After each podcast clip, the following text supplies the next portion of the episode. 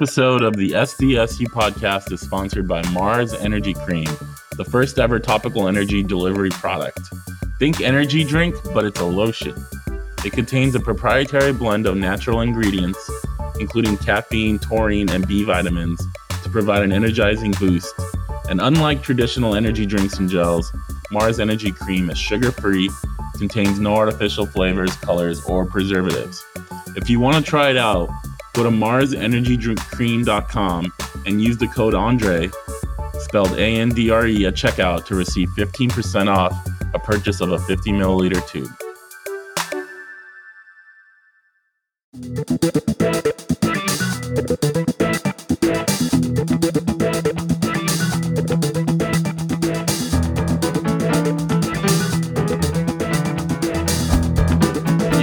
Listening to the SDSU podcast presented by the East Village Times with your hosts Andre Haghverdian and Paul Garrison.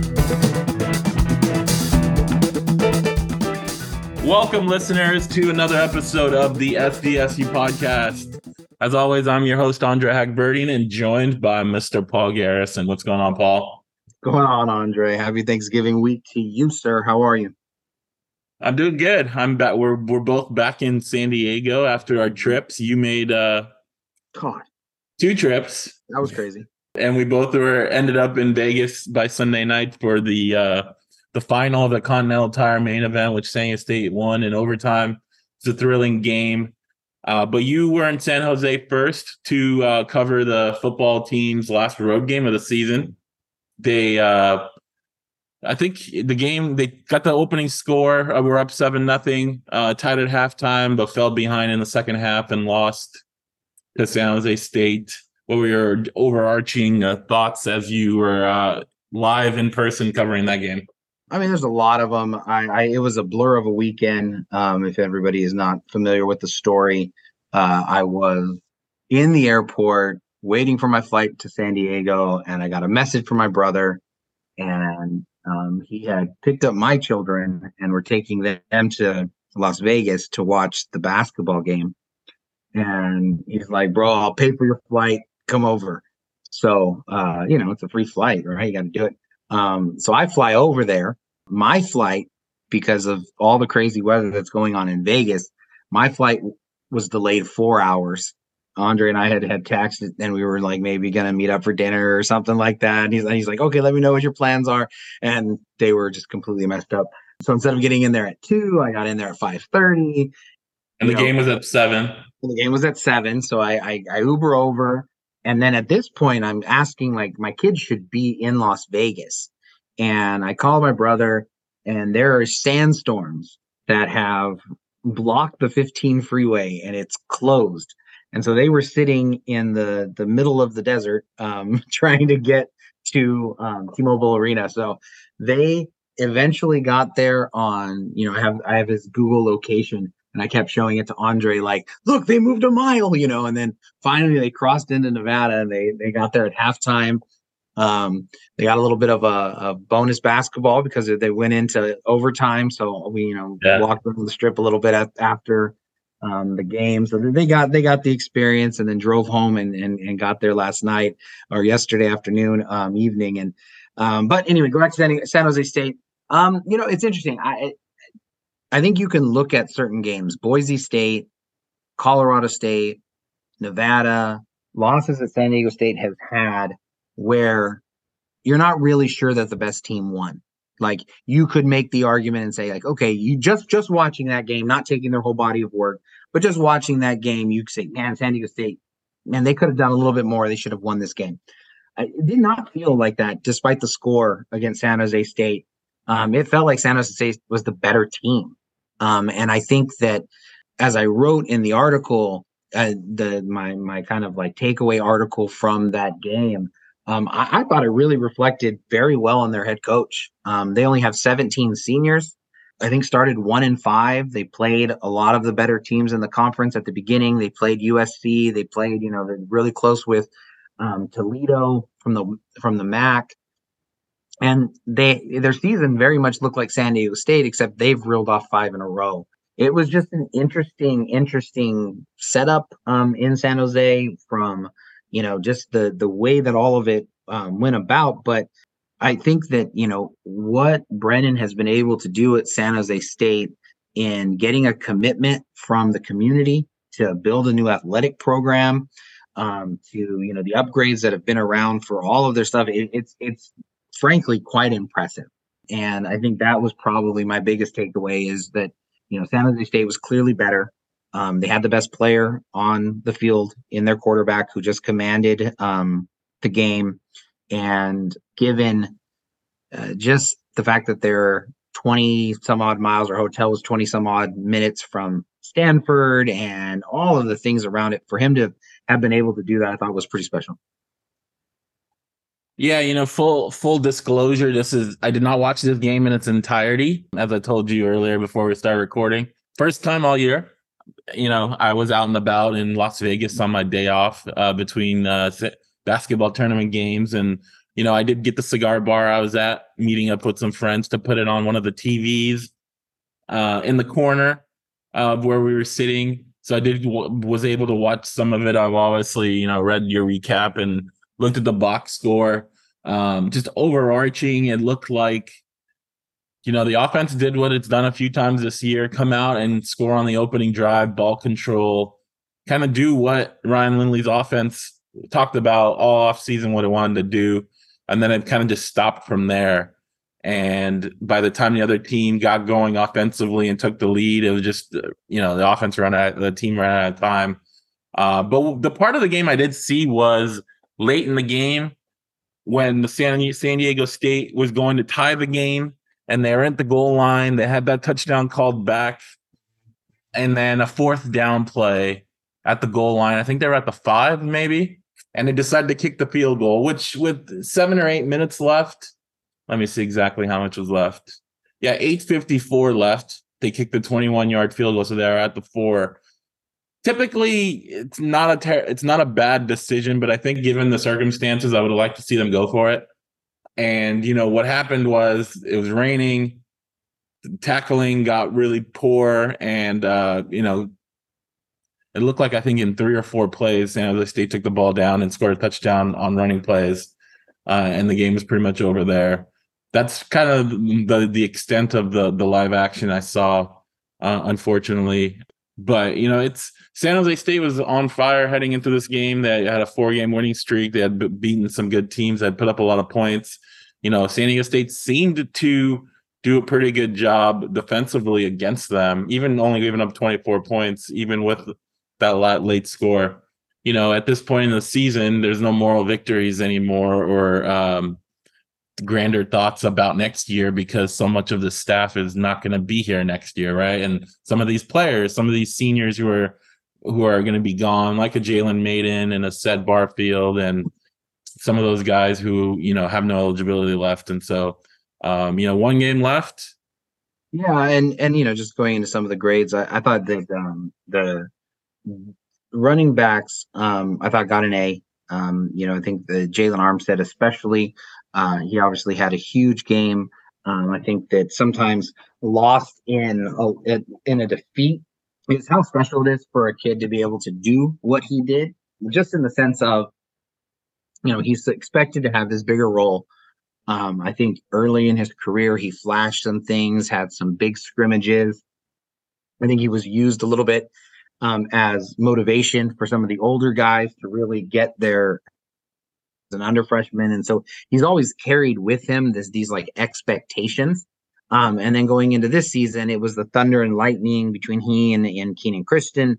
And, and it just didn't develop. I mean, to the point where Lucky Sutton was able to start getting his snaps, and um, Jalen uh, went down to the scout team. Um, Coach Lindley told us, and um, that he was able. Obviously, Sutton had some injuries, but also, um, you know, his his play improved and now he finds himself in this position. And I thought he was just terrific. Uh, we that he, uh, as Coach Hoke said post game, he ran downhill. Unlike a lot of running backs this year, he he made the right cut when they were when it was there and and found the hole as opposed to you know running right into a defender.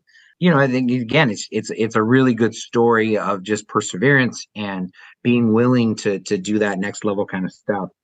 So I thought that was that was that was good. Uh, the flip side of that is I thought you know Jalen Mayden had a very bad performance.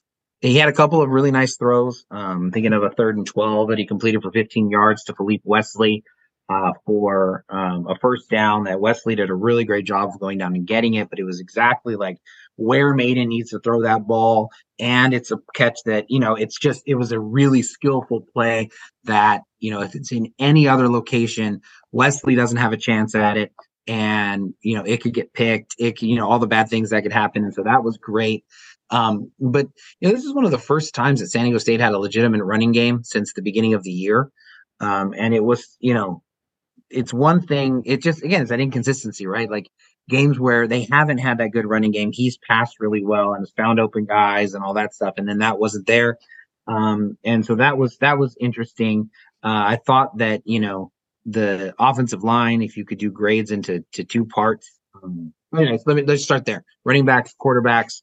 Um, so I, I had a I had an A for the running backs, and I had a D for the quarterback.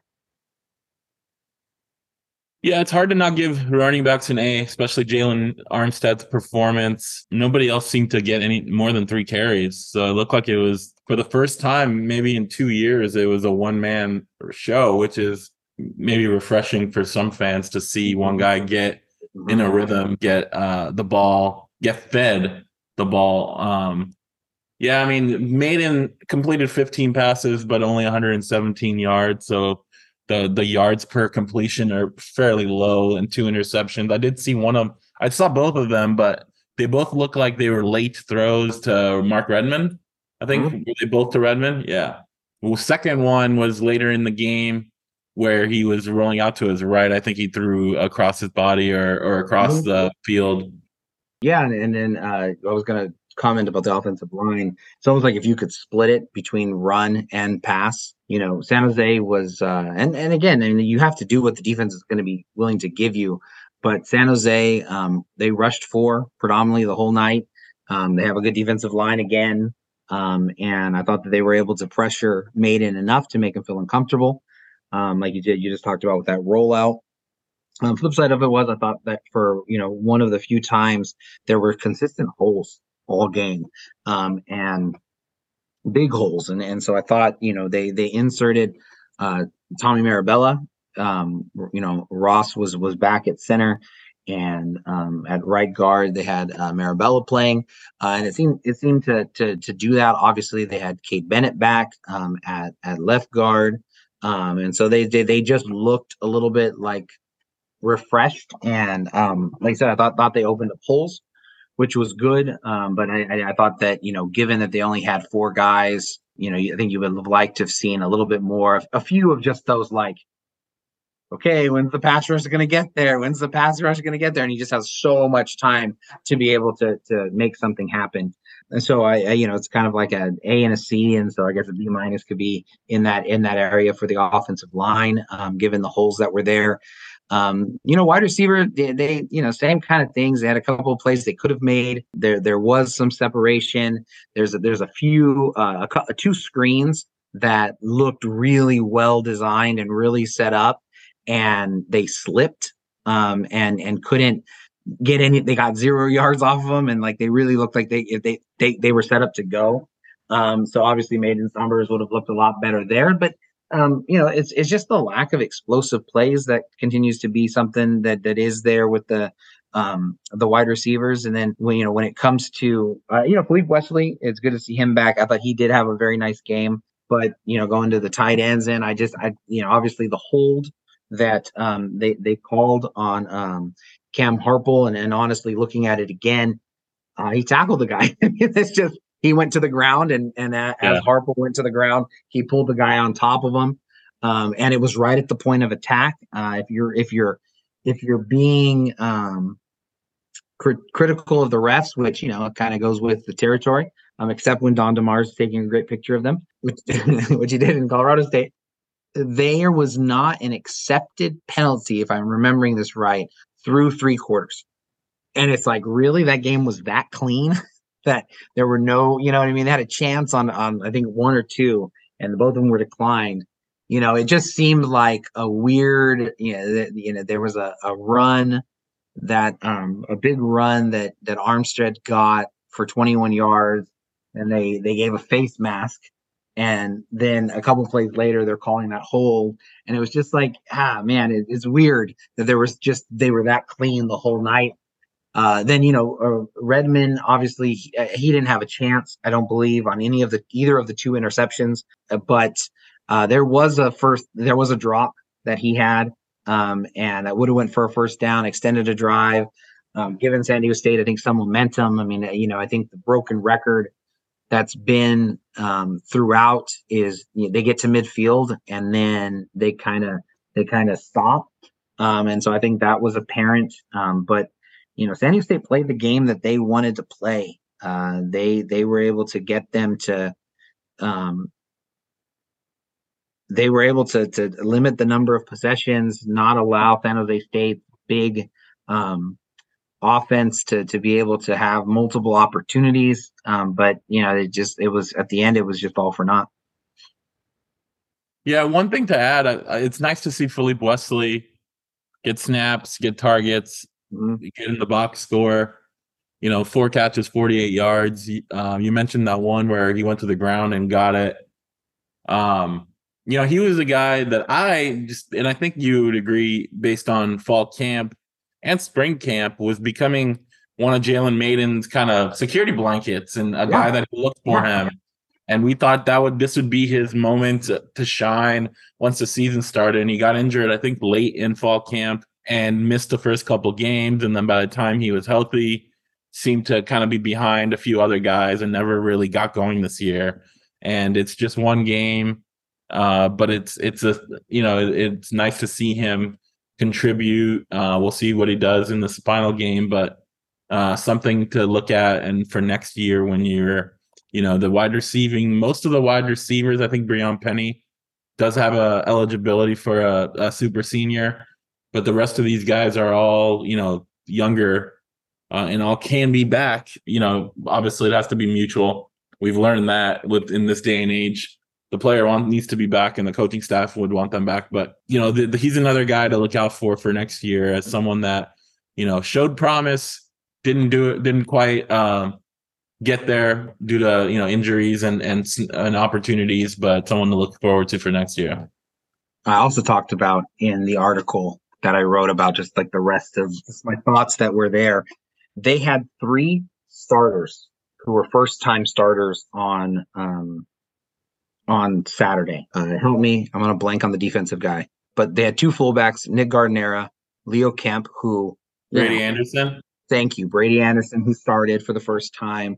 Um, but cool, like, uh, well, Leo Kemp. I want to talk about Leo Kemp. That, that they had three guys who were their starters for the first time, and that made 18, 19, and 20 guys who this year have made their first starts for the Aztecs. Some of that is because the guys who are above them weren't performing and they had to try to find different guys um, which is an indictment enough on on just the the development the progress of those guys but i think it just show, goes to show how young this team was and how inexperienced they were and and and you know i think i i, I think ultimately when you look at their inability to correct problems that they had that is the symptom of youth that not enough of these guys have played enough football to be able to fix some of the things that are there. Um, and that's why young guys typically don't play, even if you know they're as athletic. Because when they face, like, think about um, going back to last year and all the false start penalties that were on the offensive line, and so many of those guys just hadn't played a whole bunch. They were out of their new positions, or they were just young and they just kind of couldn't fix it. And you know, you haven't seen a ton of that this year because you know you get that age to them. So it's not an excuse at all, but it's just I, I think you know what you're describing, what we're describing here. I think that's that's a part of it, and I think it bodes well for people who are hoping that San Diego State can have a quick turnaround. So I think that's important. You know, they've got 18 seniors on the team. 13 of those can come back and be super seniors next year. But they've got 21 juniors, mm-hmm. 26 sophomores, yeah. and then 37 redshirt freshmen or freshmen there it's very lean heavily towards um, sophomores and freshmen right now, freshmen. And Brady Hoke kind of talked about that today. About I think somebody asked him, what are you what is what are you leaving for the new coach or or what is the new coach coming into something like that and he talked about the youth of the team and the freshmen and the sophomores that are going to be around that like are the the next coaching staff is going to rely on in the next 2 years let's say to be there. You know obviously transfer portal will bring in new players as well no denying that but the the crux of this team and the and the guys who are going to play on in the next 2 years are guys who are freshmen and sophomore this year Brady he he was like you know when we go to when we do our meals on Fridays you know we they go up by uh class so the seniors go up there and then the juniors go up there. And Brady always mentions, like, oh, there's a lot more guys. There's a lot less guys that are seniors and juniors than their sophomore and freshmen, which is a good sign. And then he kind of was talking about like, oh, that guy, that guy's that guy's gonna be good. That guy's gonna be good. Or or that guy, oh, he didn't quite pan out like what we thought. You know, it was interesting to hear him say that for on both ends, right? Positive and negative. But the whole point of that is to say like he sees it and and obviously it's it's in the the roster that there's a an abundance of guys that are you know freshmen, redshirt freshmen, or sophomore, and those are the guys that this new coaching staff is going to need to rely on and, and develop, continue developing to help them win games in the next two years. But Leo Kemp, uh, mm-hmm. so Andre has we have Andre did not make the executive producer decision to start to put the full video up on YouTube until like like way after and stuff like that. And um, I still say that Leo Kemp had one of the best setups for a Zoom meeting when he was back mm-hmm. home before he came on. Um, and and so he just he just he he com- if you have not listened to Leo Kemp's interview um, and you're listening to us now talk about the San Jose State game, you clearly love San Diego State. So, um, and if you have, if you missed that one, go back and listen to to Leo. Um, just absolutely as a young guy, completely just uh, stole the interview. Um, was was terrific. Um, and so for for him to come full circle, and now here he is. Obviously, he won the fullback job. He's played the most, but he earned his first start, and they had a two fullback set. They went power, they went big, they went ball control to try to again take the ball um, away from one of the best offenses, you know, in the Mountain West and the West. Uh, I think it was what 51st overall in college football coming into the game. So I mean, this team could play, and and they did that by you know depending on some of that youth. But it's just it's a good story. He sees a walk on. Um, he's a guy who uh, you know, as there as Coach Lindley brought the fullback in, and we'll see if the fullback continues. You know, talk about being in limbo. Um, his position could be eliminated from San Diego State altogether potentially for next year. Um, yeah. But this is this is a guy who Leo Kemp, who you know he had a he had a a, a, a catch and an eight yard gain where he made a guy miss um, in Hawaii. But you know, uh, coming in, I don't think either of us thought that he was big enough to handle the position. But he has, you know, used his wrestling history and and just the the the competitiveness that he's done um, and so I thought it was it was a well deserved first start. And um, I think you know I think that uh, if the new coach is coming in and he's trying to look at the roster and seeing you know what are some of the things that they've done well, I, I do think they've done a good job in getting back to that that um, power running game and and doing some of those things with the fullback um, and you know you have a guy on your roster like Leo Kemp, and it, it, it, might make you at least keep keep an idea that that should be part of what the Aztecs do going forward. Yeah, one one thing to throw out there, like a lot of times, the way that starts are counted this year or now is like if if you if you run your so who's out there on the first play of the game, and if the offensive coordinator calls uh, a play with three running backs on the first play of the game, you get the start, and you may not play the rest of the game. But Leo played 24 snaps in this game. It wasn't like he just played a couple snaps. Ah, good point. Um, yeah. And so, I mean, he got a start and he really played. I mean, the only other game this year he had more than 10 snaps was against Hawaii. He had mm-hmm. 18. And that was probably the other game where that was the game Lucky Sutton uh, and the running game got going and scored, I think, four rushing touchdowns in that game. Mm-hmm. So, I mean, that you're right. That's the one thing you this is the first year they kind of re-recruited a fullback position and with a new staff and we don't know who the offensive who will be running the offense we the fullback might be gone again and and uh, he either may need to adjust his role and his position, or he might need to, you know, look elsewhere potentially. So, um, sure. and he's gonna and he's gonna have tape to be able to do it. I mean, that's yeah, yeah. that's been a you know one thing that you've learned about the transfer portal. If if that's what happens, guys who have tape are the ones who are attractive because coaches know what they have, like game film, you know. Um, so a lot a lot of good stuff there. episode of the SDSU podcast is sponsored by Marz Energy Cream, the first ever topical energy delivery product. Think energy drink, but it's a lotion. It contains a proprietary blend of natural ingredients, including caffeine, taurine, and B vitamins, to provide an energizing boost. And unlike traditional energy drinks and gels, Marz Energy Cream is sugar free, contains no artificial flavors, colors, or preservatives. If you want to try it out, Go to marsenergydrinkcream.com and use the code Andre, spelled A N D R E, at checkout to receive 15% off a purchase of a 50 milliliter tube. You know, moving on to the defense against San Jose State. Um, San Jose State had come in as a pretty hot team. They were rushing, they had rushed over 200 yards over the last four games. Um, up until maybe the last two drives of the game, they had held them in check, rushing the ball.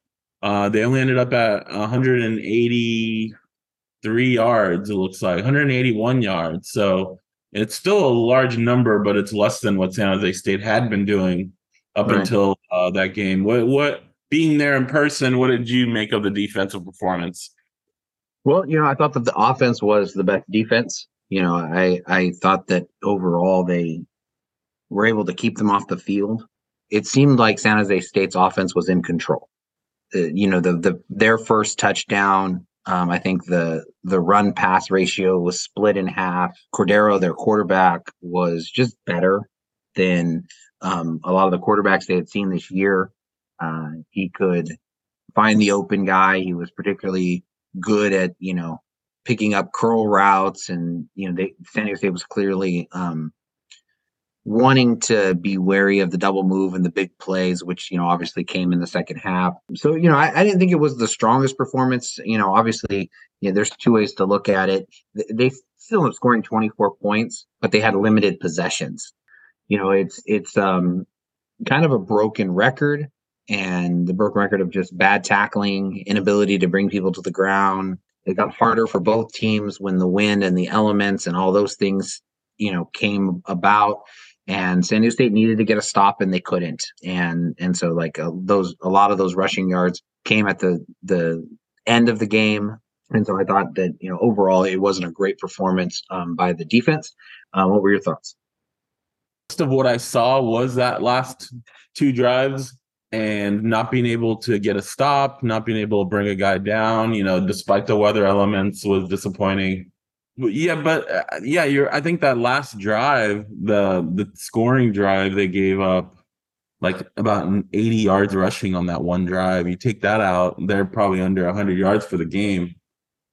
That that was, you know, kind of the game right there because if you can get the ball back uh down 4, the offense could have a chance to to go win it but no, uh, absolutely. They, they, they, they, like I said, they did, they did okay against it, but it's just, it's the number of, of drives that, that they yeah. were able to, to take away from them. But I mean, you know, that's kind of the whole point. They, absolutely. They had over hundred yards in those last two drives, easily over hundred yards. They, they had the, a very weird, um, they had a very weird kickoff return that you thought would like set up well for San Diego State down seven. Mm. Guy who caught the ball, he kneels down at the six, and San Jose State's going, "Hey, wait, fair catch, fair catch, fair catch," and the refs get on there and they say, "The guy who waved for a fair catch was not the guy who caught the ball. Therefore, the ball's at the six. And so you're like, "Okay, well, hey, yeah." You know, it's funny. I'm watching this at the cigar bar with the sound off, right? Yeah. And I saw that, and I can't hear the whistles or anything, right? So I just assumed they gave the guy they gave them the fair catch, and then you know the next of course screen they're running the ball at the four yard line or, or running the play at the four yard line, and then I thought, okay, well maybe they said he didn't do the proper fair catch. I didn't realize that it was a different guy made the signal. That's interesting. Yeah, yeah. So so I mean, you know, and they had the opportunity um, to to be able to to try to actually get in the game, and obviously they couldn't do it. Um, you know, I will say that post game, I thought that the the locker room was the most somber than it had been the whole year, and it's always somber after a loss, and there's been a lot of them. Um, but this was was particularly somber. You know, I, I just didn't think that that there was a lot of. Um, I think they really expected to win, and and we're really disappointed that that you know the same sort of you know the game is close in the fourth quarter, and then they couldn't pull it out. Um, but you know, again, it's it's it's the entirety of the game. Um, not a lot of uh, penetration by the defensive line would have given them a very low grade. Um, you know, the linebackers they played okay. They had they had they had the, they were the ones that had the tackles for loss.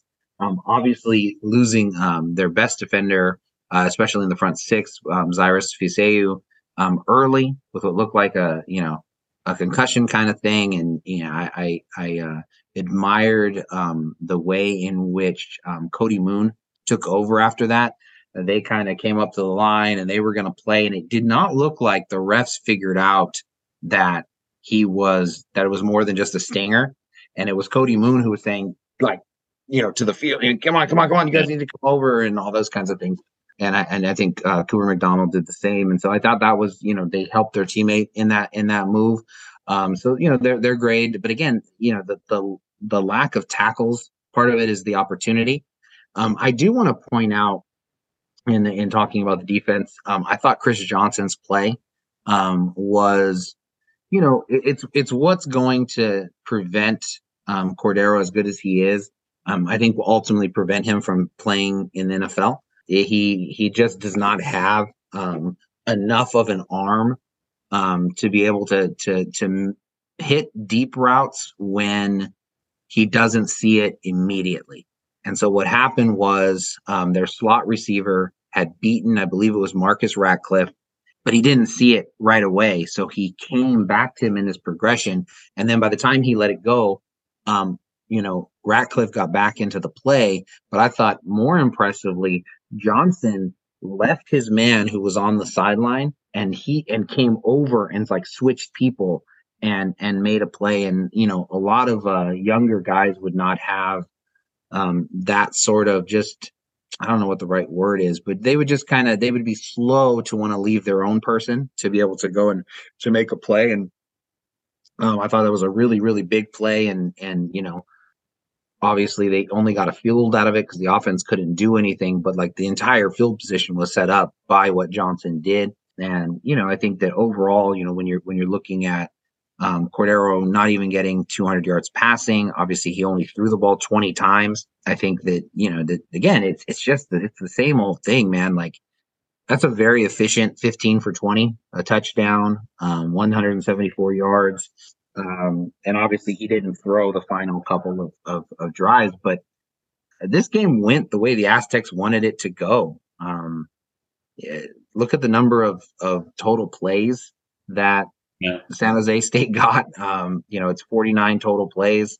Um, and San Jose got 41 rushing attempts. I mean, they, they, they, the game went the way that San Jose wanted it.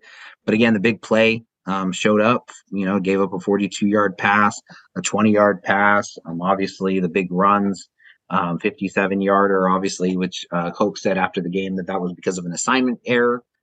Which again, it's the same sort of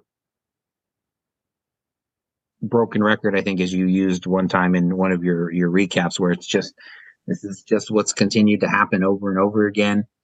And yeah, so that's that, that's kind of my defensive synopsis. Against Colorado State, they had zero tackles for losses. This game they had three, but that's still too low. Yeah. Uh, and that's that's that's uh, overall as a defense, whether it's the defensive line, the linebackers, corners and safeties covering and giving those guys rushing time to get to the quarterback. Uh, so Darius Barfield, he had seven tackles, led the team.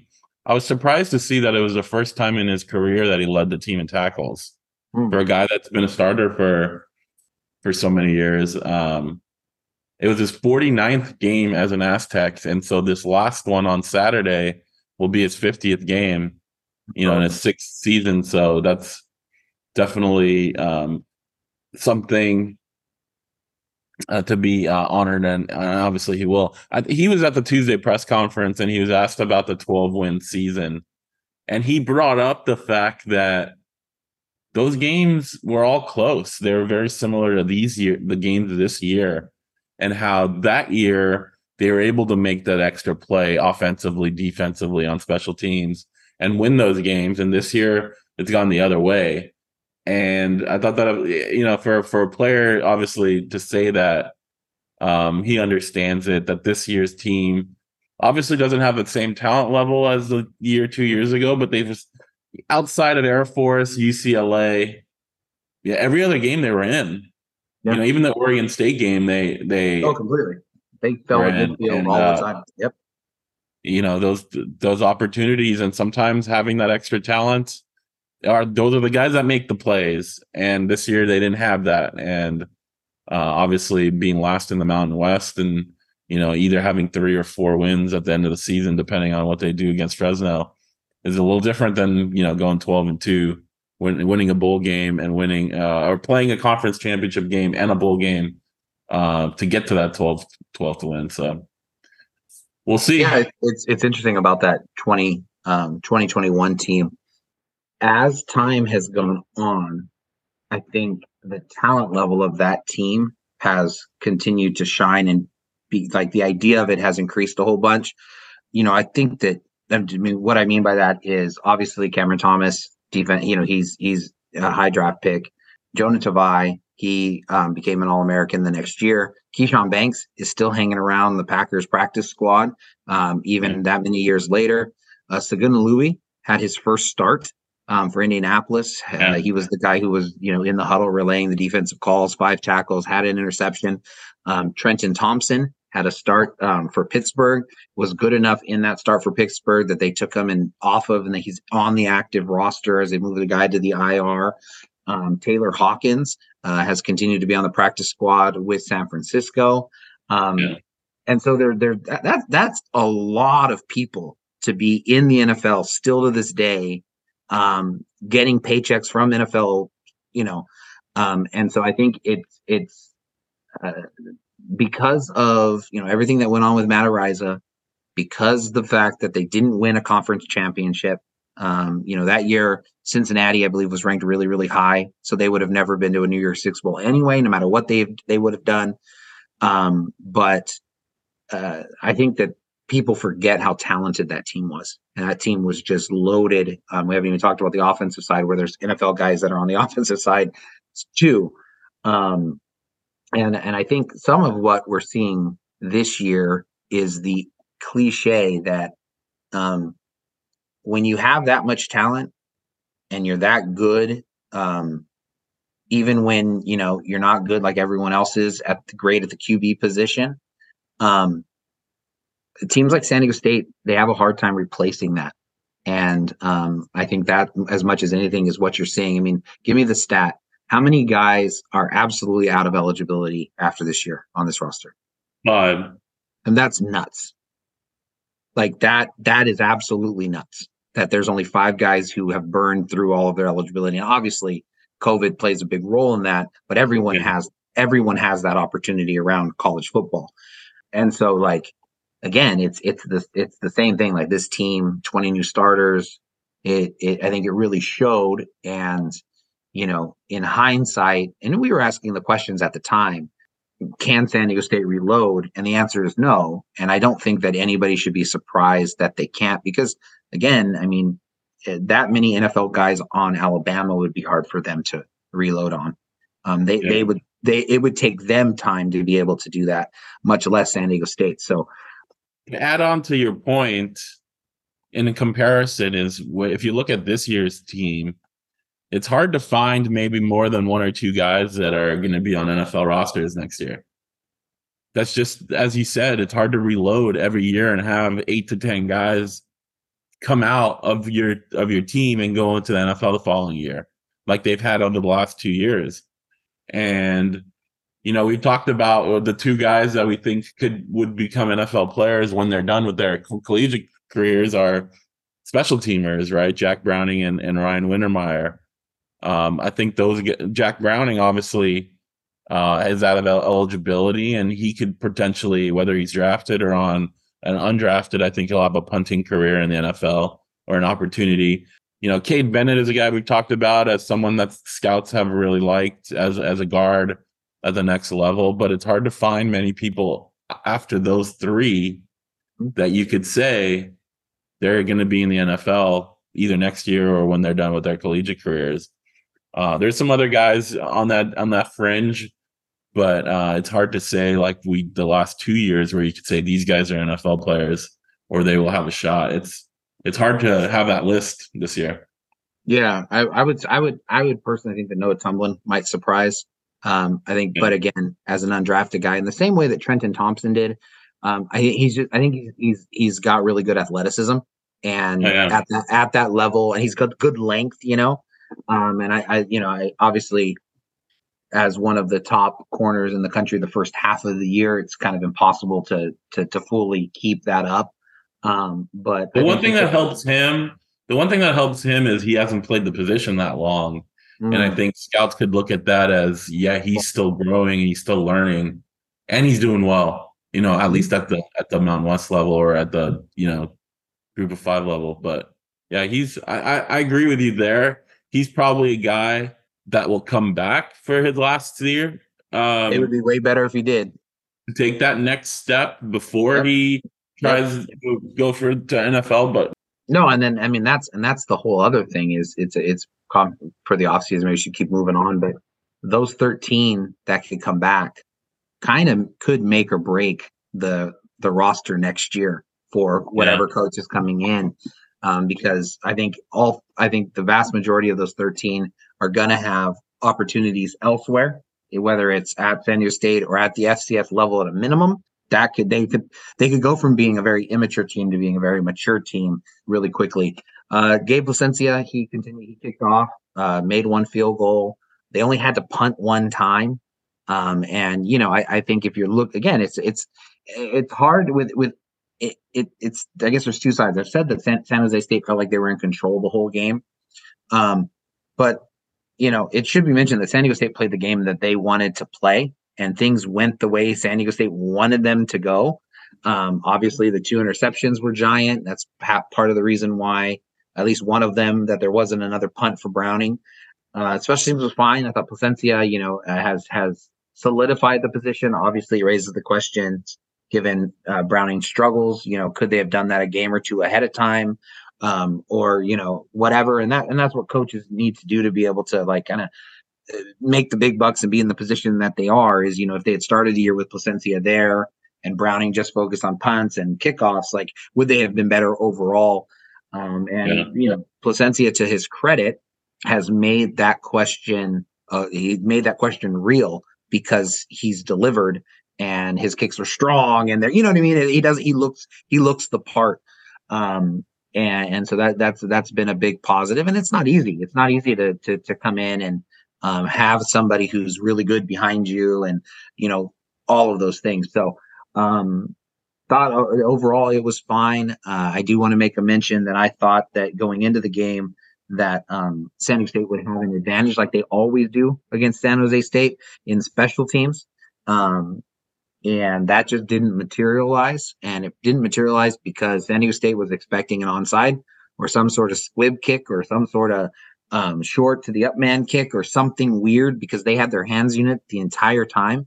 And anytime that they would kick it deep, it would either, you know, land on the one yard line, the goal line, which would have been perfect for a great return, or and then roll into the end zone for a touchback, or you know it still got to it only got to the 10 or something like that but the return but the the returners were so far up the field that they were running back with the momentum going backwards instead of forwards and yeah. all of the guys who were the blockers were not the best blockers on the team because they're wide receivers and things like that.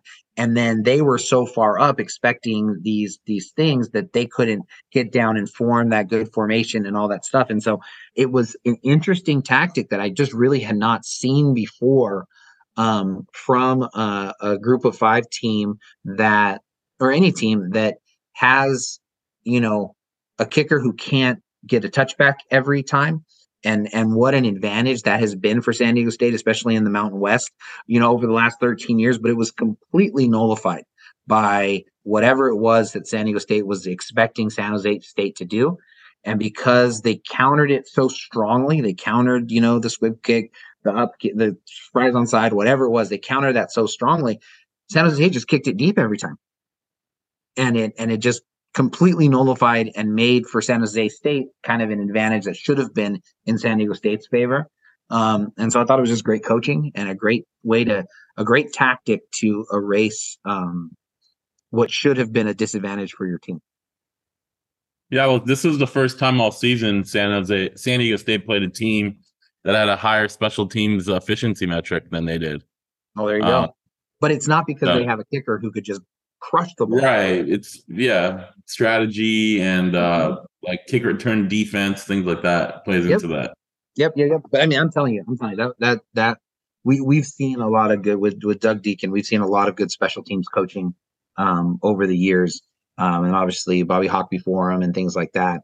Um, but that was really really good special teams, and and you know, and I, I wrote it in my article um, that Brent Brennan, you know, is willing to take the risk of looking stupid, of doing things that are unconventional to turn something that should be a weakness and turn it into a strength.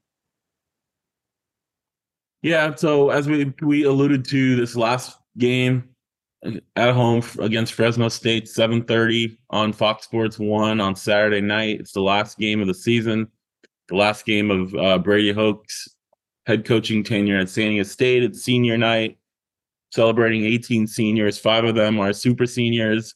13 of them have the eligibility to come back for one more season, whether they want to do that at San Diego State or potentially transfer or potentially give up that last season and and mm-hmm. move on with football or move on to the NFL, whatever. Without getting too detailed into the X's and O's, because at this point, you know, they're playing for the old old oil can, so there is something to play for. But just you know, your overarching thoughts about this final game of the season that has not gone the way that um, the Aztecs would want it to go. Well, I, I would start with the last game. I think the old oil can has the potential to be really fun this year. Um, I think it's what the 13th year that they've done this. It doesn't have the longevity of, of all the other ones. Um, but the reality is, uh, only half the bowl teams, more or less, are going to leave their season with a trophy in their hand. Mm-hmm.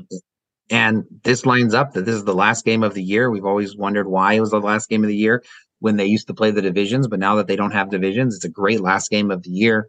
And San State has the opportunity to go win a trophy and bring a trophy home. And given the fact that you know you start, um, and I you know I did this in in in my article, but you start crossing off all the goals, all the expectations that have not been met this season.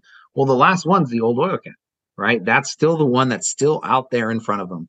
And you know, um, I am of the belief that nothing is ever um, exciting uh, on its own. That that you know uh, I you know I love the hearing about like when you go to a um, you'll go to Stone and you'll go to a, a trivia night.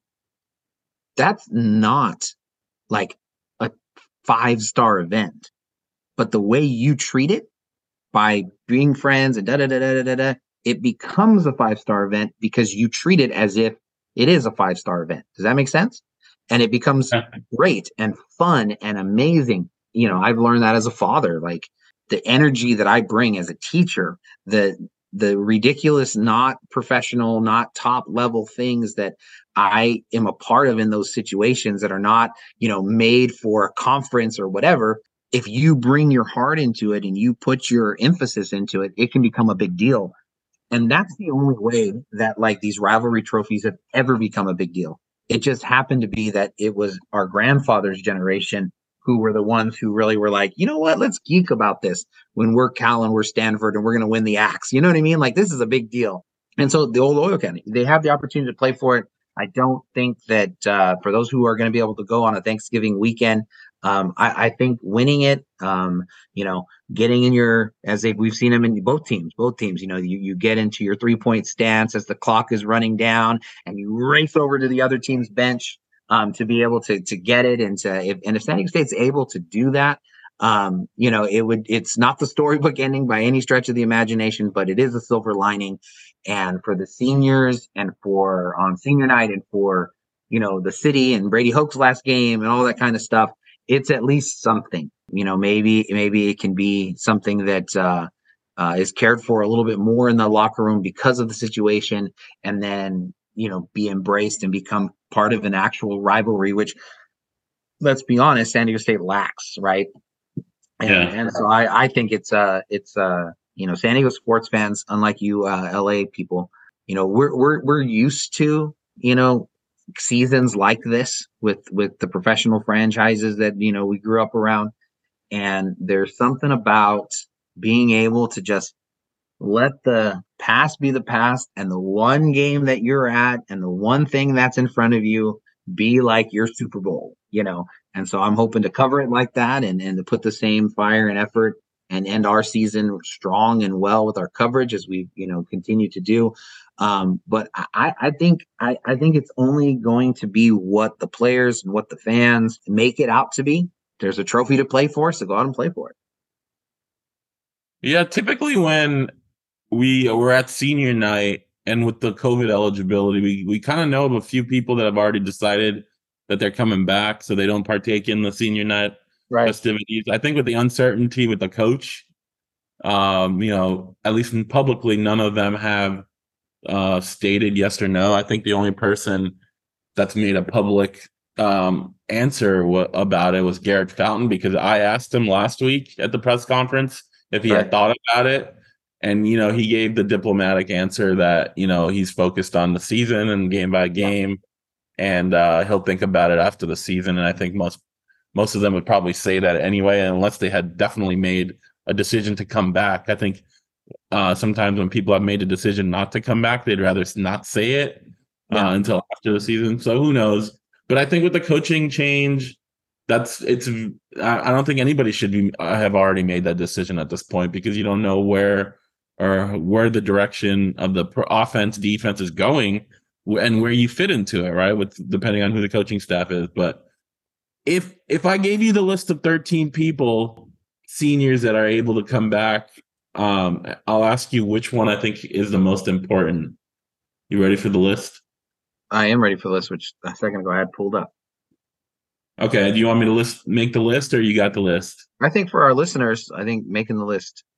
On the you're looking at Noah Tumblin, Garrett Fountain, Wyatt Drager, Sammy Tuihalamaka, Vi Cajo, Cooper McDonald, Deshaun McEwen, and Devon Celestine. It's a very uh, heavy defensive list of this of these 13 guys. Then you've got Brandon Crenshaw Dixon, and Keenan Christian on offense, and Mark Redman, Brionne Penny. Oh, and, and Darius Hyde. Sorry. So there's five on offense. BCD, Keenan, Mark Redman, Brionne Penny, Darius Hyde. Out of those 13, who have the ability to come back? Did that have available? Yeah, ability to come back for one more year. Out of those 13, who do you think is the most important to next year's success without knowing who the head coach is going to be, but right. just based on talent alone? Oh man, that's a that's can I can I do one offense, one defense, or is that cheating? Yeah, yeah. All right. I think Noah Tumblin. Um, I think a shutdown corner, um, especially if if you know Des Malone um, you know, I, I, would assume Des Malone would be very attractive on the transfer market with a couple years left and all that kind of stuff. Um, but if, if and maybe Des Malone leaving makes it even more important that he's there. But I think that they could have in, in a you know a phenomenal like like since they had a quarter a cornerback tandem um, that would rival you know Luq Barcoo and Darren Hall or um, you know, in Tayler Hawkins' first year, I'm, I'm blank. I think might have been Sylvan Hall playing a, playing across from him on the other side. Um, a really incredible tandem, and they obviously played lights out this year.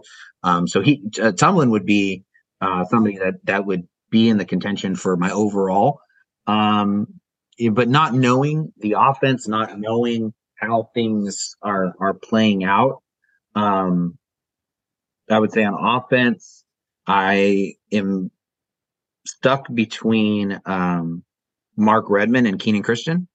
Um, uh, you you said talent wise, and um, you know uh, uh, we've we, we've seen throughout sports what a contract year does to players, the psychological effect of of that, and both of these guys were professionals when they were in ninth grade or 10th grade. Everyone's telling them the NFL's in your future. Yeah. This is happening. Whenever, whenever they, they, they, that happened, happened very early in their lives. And they're, they're both sitting there. Um, and if they decide to come back to college, which I would assume that that's what people will tell them they need to do, um, would be the advice. Uh, I think, you know, both of them would be undrafted free agents just based off of pure talent alone and get a get a chance. But you know, I think they'd be like the later kind of free undrafted free agents. That makes any sense.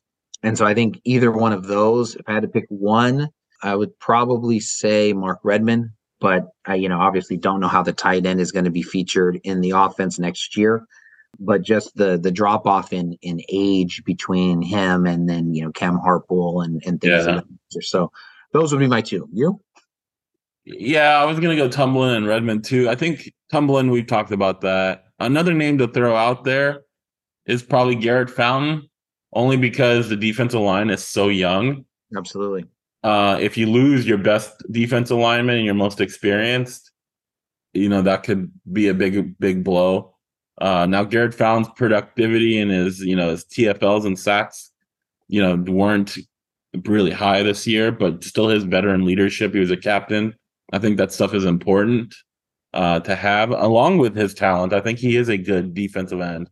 The thing with Redman, and you alluded to it right at the end of your uh, uh, discussion, was like just the tight ends took a big hit in depth this year with so many guys. Mm-hmm. Aaron Green, medical retirement, um, JP Murphy, transfer, Gus McGee, uh, Gus McGee and then um, Jay, Rudolph. Jay Rudolph during the season. Mm-hmm. Um, so th- that was a big hit, and they they were basically down to three tight ends, you know, with Hannah Harpole and Logan Logan Tanner. And then Logan Tanner didn't get They were really only using two tight ends all season. And Des Melton, he was a Louisville transfer. I don't think he got in the game at all on offense.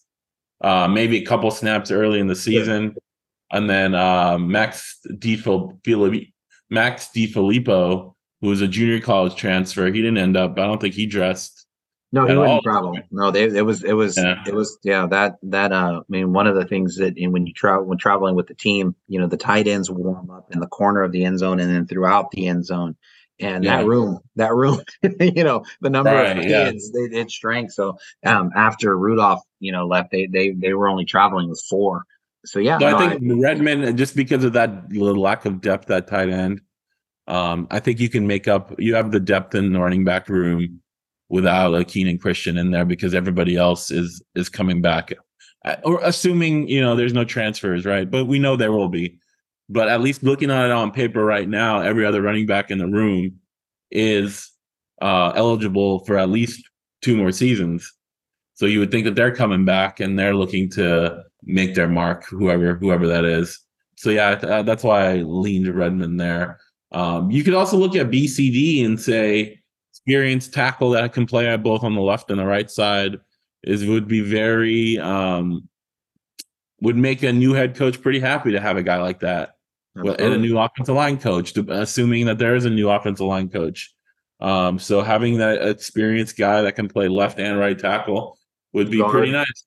Guard if you needed him to. Yeah, Yep, absolutely. Well, I mean, it'd be, I, it'd be nice to have that kind of uh, depth and uh, experience with a guy like BCD. So those are some names. I mean, obviously, it's going to be up to the new coaching staff really to determine who fits best in these. But there's there's some big names here that if they decide not to come back, are, are going to be losses for the team for next year.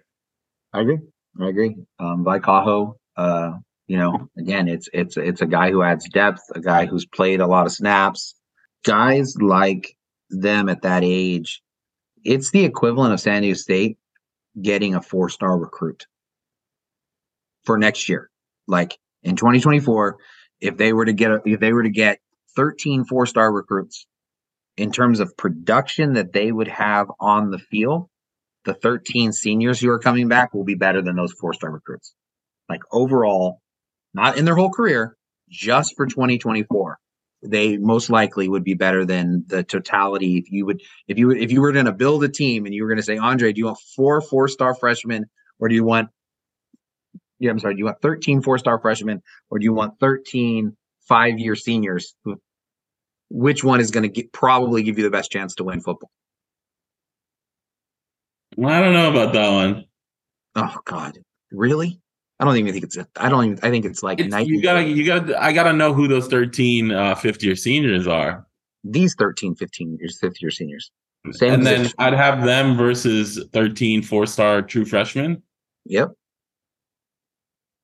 I don't know, man. That's a tough one. Oh gosh, I don't. I would. I would. I would. uh Yeah. Oh man. The. uh Oh, I don't even think it's Four-star freshmen. There aren't that many four star freshmen in in uh the true you give me 13 of them and I got 13 of them. Oh, I think that makes them worse. If they all had to play, if they all had to play together, oh man, I don't even think it's not. I well, maybe maybe I'm crazy, but I would. Well, think about it this way: Marcus Ratcliffe was a three star, right? Okay. So you and you give me. What if you gave me 13 Mike Mar- type Marcus Ratcliffe types, and those are even not even four stars. Guys that's, but, but see, that's that's that's the thing is that is that I mean that's part of the unknown is that those 13 guys how many other freshmen came in with Marcus Ratcliffe? Um, 14 or 15, I think was the class. Right. And and how many of those guys came in and actually were good enough to be able to play? And the vast majority of freshmen like three or four. Right. The vast majority of freshmen, that's the issue with them. You but know, none of them were four star guys.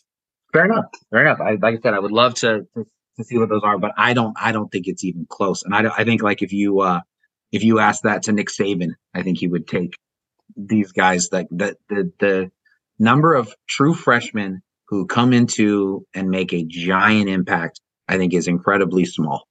Anyway, the point is, I my opinion it is whatever the number is, but the the I, I think that it it has the potential to be really, really an impactful thing. Flip side of it is this team has a lot of issues. And you know, yeah, if if the, those 13 obviously are the people that they most were hoping would correct these issues and and you know that that hasn't happened so um, remember they're also starting just this the numbers game with seven open scholarships. Like they didn't fill with all the mid-season yeah. transfers and the open scholarships they had even before the season started like only martin blake as a walk-on got a scholarship. So like with all this the number shuffling they're already seven they already have seven open scholarships just to give to anybody anyway, right? No, and then you factor in these 13. It's so it's so interesting. It's so interesting because talking just like digging a different topic, given how much they in theory should have ready for next year, I would argue that they are a really good QB away, a QB and one really good receiver away from being a really good team. Uh, maybe a defensive line, you know, whatever, just because those guys are all going to grow up. I mean, we've seen um, what some of these younger guys said. But going back to, you know, the the the sources who said that Hoke said that he was fired, um, which, you know, multiple times he went out of his way to talk about how this was his decision, did it again at this last press conference, um, talked about, you know, how he's been thinking about this since before the season started, all that kind of stuff but you could make whatever narrative you think you could make what we're describing fit into what you think. Because on the one hand like why would you leave if you were brady hoke when at at three and you know four and eight four whatever the record ends up being when you know that you're so close to being able to finish with like a really good record? The flip side of it is why would you if you were jd wicker and understanding everything that we just said risk losing all of the upperclassmen, all of the younger classmen by forcing your coach out at this position at this time. Like if you were going to do that, you would have done that last year because they weren't. You know what I mean? Like they they could be a veteran team, which is how San Diego State and most groups of five actually end up winning. Um, is when those guys go up. So it's just interesting. Like you could make the argument either way, like of which one that it supports, just because it's just it's it's just the dynamic of how it is. I mean, they they literally could forfeit having all of these veteran guys come back and be at that point where like the really good teams at San Diego State have been because they decide to change coaches. Yeah, a lot to think about. Obviously, they got to play one more game Um, Fresno State. Um, do you have a prediction for this game? Prediction Fresno State. Um, you know, it's it's hard to see San Diego State scoring enough points to be able to win with everything that has been going on. So I, I, don't I don't think they're going to be able to take the um, old oil can back with them. I will say that uh, you know I think Fresno State has done a really good job at being able to get QBs. I don't think they're very good unless their QB is good. Um, and so if they can get, you know, obviously they're on their second quarterback. Um, if Fife continues to be the guy who's there, I think San Diego State's got a puncher's chance. Um, but it's hard after watching them five weeks in a row be close to all these teams and not be able to finish it. Um, so uh, I, I think it'll it'll reach six games. The losing streak. Yeah, I was gonna I was gonna go 27-20 Fresno winning. I think it's the last home game. I think they could put up some big some plays offensively to score 20 points. But yeah, I think Fresno might be too much. They're also although they're not playing for a conference championship anymore, they're trying to get to 10 wins for the third straight year. Um, they want to play in a better bowl game. That's not a chance for them, right? What's the yeah. Record? They're eight and three. Oh, I was looking at their conference record. They're eight Dude, and three. They can they, they can win. how do they lose to New Mexico? I don't know. I haven't bothered to watch the film on that one. Uh, it is Thanksgiving week, so my my time is uh, limited this week. What's funny is it was Saturday night. I was walking around. I was hanging out with some friends at a cigar bar, local friends, and then that uh, they went home. The state game ended, and then I'm walking back to my hotel, and I run into John Schaefer and uh, one of the SDSU guys, media guys, and that you know we start walking around and we're watching F1, and like I think it was John Schaefer was like, "Did you see New Mexico beat Fresno State?" I was like, "There's no way." Yeah. And, I, and he showed me on his phone. He was like, "Look, look at the score." And I was like, "Wow!" And like we were in shock. Like, how did that happen? There's just no way we would have imagined that in Fresno, with Fresno a chance to win or go to the conference championship, win the conference championship, that they would lose to New Mexico at home. A New Mexico team that was like basically ready to fire their coach uh, at at the end of the season, you know. And now I don't know, I don't know what's going to happen with Danny Gonzales. Crazy stuff happens, which is why you would think that one of these games San Diego State would have would have pulled out instead of losing, you know, eight out of nine. Um, no, I but, agree. I, yeah, but and that's and but it's been all over the conference. If you would have told me going after watching in person Air Force demolish San Diego State, where yeah. it you know I won't get into that too much, but they and you would have told me that they would be fighting for their conference life against um, Boise State this week, and that um, you know UNLV after not beating a team with a winning record the whole year you know, would take down two very physical teams, um, which I think are just incredibly impressive for them.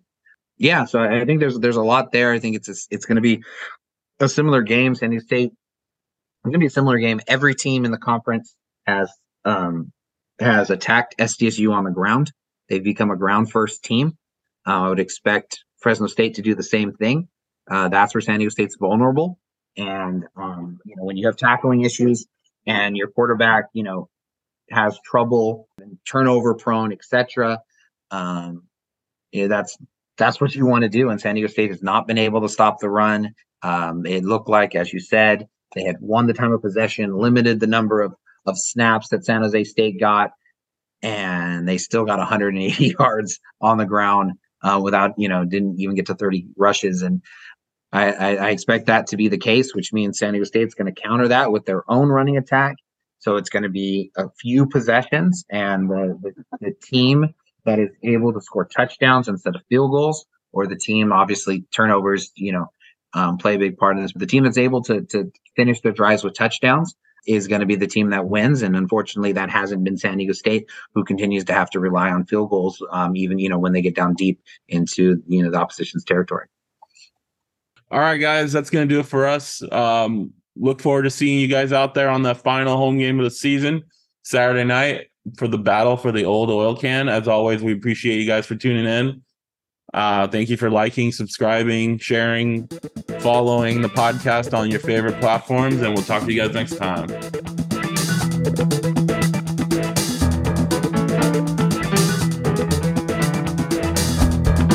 You are listening to the SDSU podcast presented by the East Village Times with your hosts Andre Haghverdian and Paul Garrison.